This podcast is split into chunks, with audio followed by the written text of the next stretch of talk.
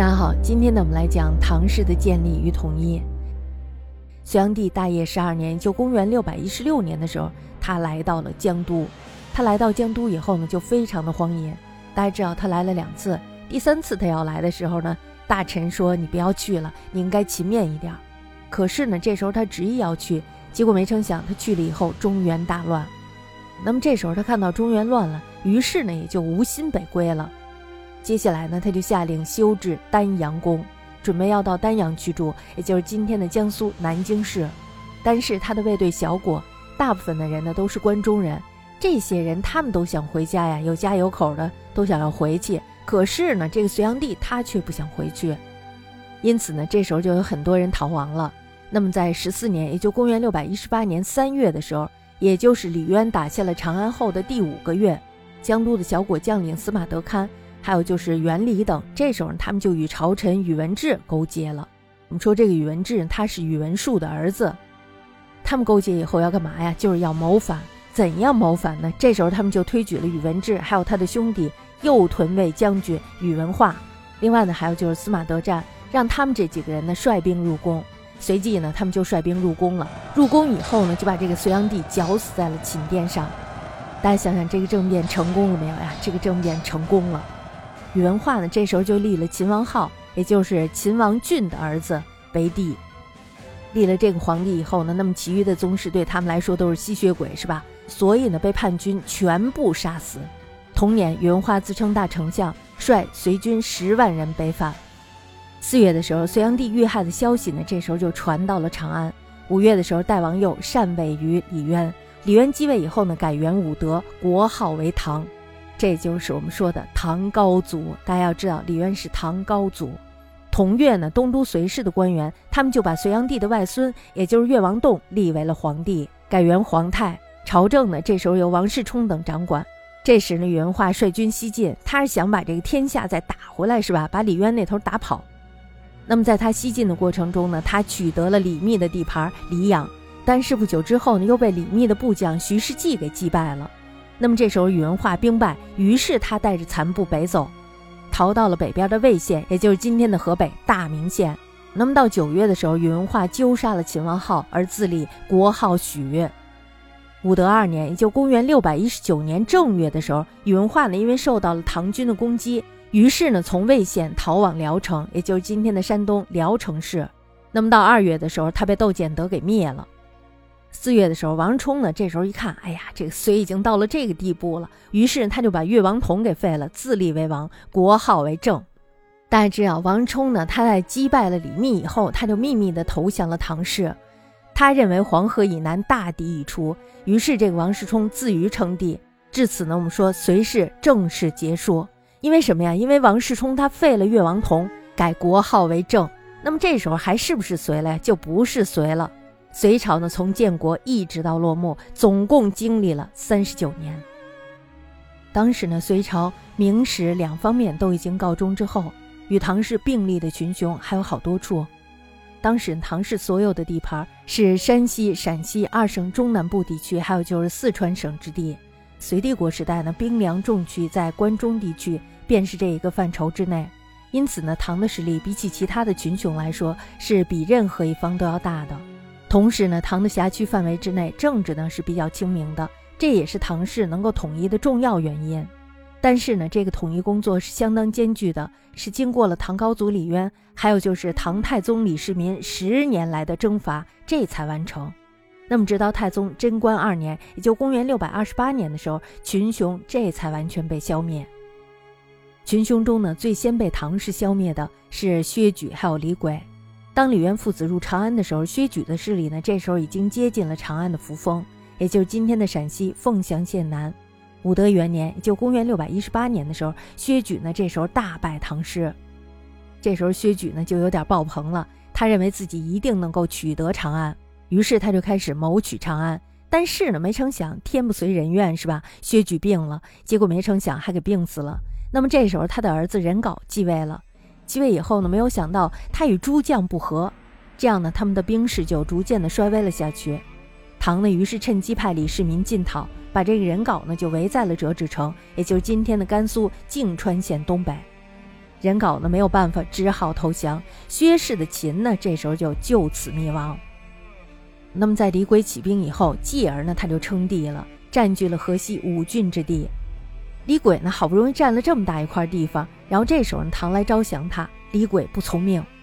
第二年的时候，李鬼就被他的部将给擒住了，然后把他送往长安，就此他的梁也灭亡了。秦梁都被消灭了以后，唐氏呢这时候就开始经略东方。第一个用兵的对象呢是刘武周。刘武周呢是于武德二年，也就公元六百一十九年的时候，命令将领南侵，并且他还带领突厥同进。大家知道这是什么结果是吧？所以呢，他们就连续取得了并州，也就今天的山西太原市；另外就是惠州，也就今天的山西翼城县。这时候呢，关中听到了这个消息以后，大为震惊，于是唐就派出了秦王世民拒之。第二年的时候呢，世民大破刘武周于介休，也就是今天的山西介休市，而且呢还一并收复了并州。刘武周没有办法了，只好奔逃突厥。没有想到的是，他到了突厥不久以后呢，就被害了。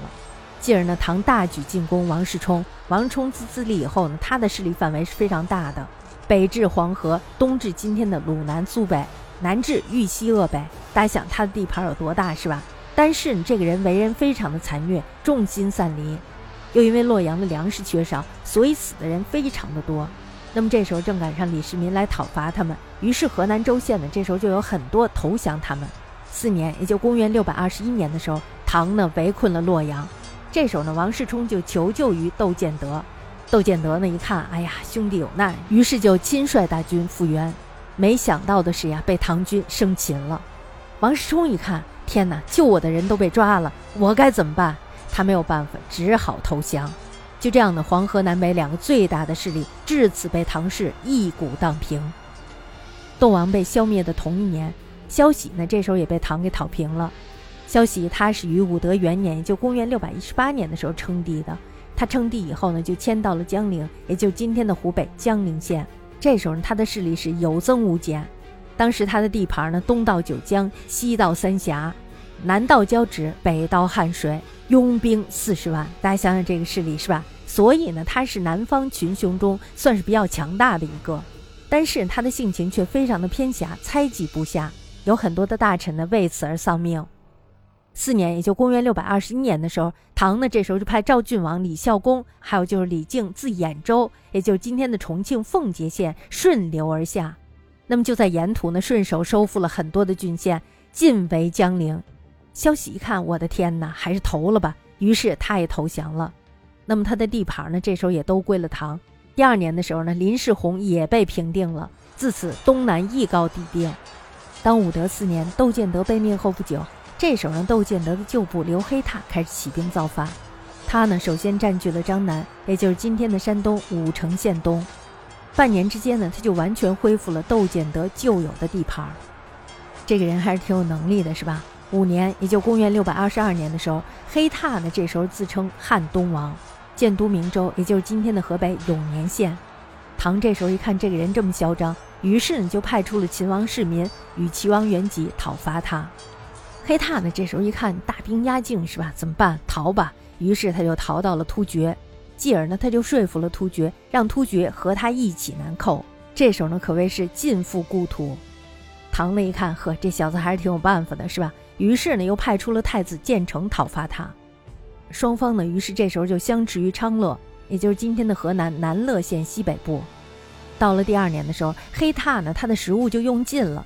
这时候怎么办呀？没有办法，他只好北逃。可是呢，就在他要北逃的时候，却被他的部下给擒住了，送给了建成。太子建成怎么办呀？太子建成也不能放过他，于是把他斩于明州，在他建都的地方把他给杀了。先是唐以桓王李神通，还有就是李绩，也就是徐世绩率兵攻打徐元朗，以及黑闼的灭亡。徐元朗呢也是败逃被杀。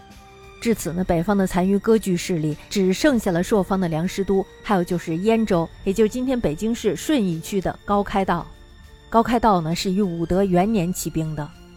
江淮地区的割据者，这时候呢全被杜伏威所吞并，他的势力呢一直延展到了江南一带。武德五年，也就公元六百二十二年的时候，扶危降唐，并且呢入居长安。第二年的时候，他的好朋友辅公石呢起兵于丹阳，也就是今天的江苏南京市。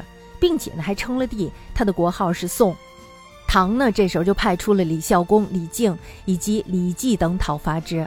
那么到了七年，也就公元六百二十四年的时候，唐师平定了丹阳。这时候呢，公时就要逃走，结果没有逃走，被杀了。叛乱呢就这样被平定了。在辅公时被灭前不久，高开道呢他也被部下给杀死了，他的地盘呢这时候也归了唐。只有梁师都，因为他有突厥援助他，所以呢可以苟延残喘。直到太宗贞观二年，就公元六百二十八年的时候，唐呢这时候以柴绍等讨伐之。突厥吉利可汗，也就是史弼的弟弟，来救援他。结果呢，没成想被唐给打败了。继而呢，梁师都的堂弟洛人杀梁师都降唐，至此呢，全国完全统一。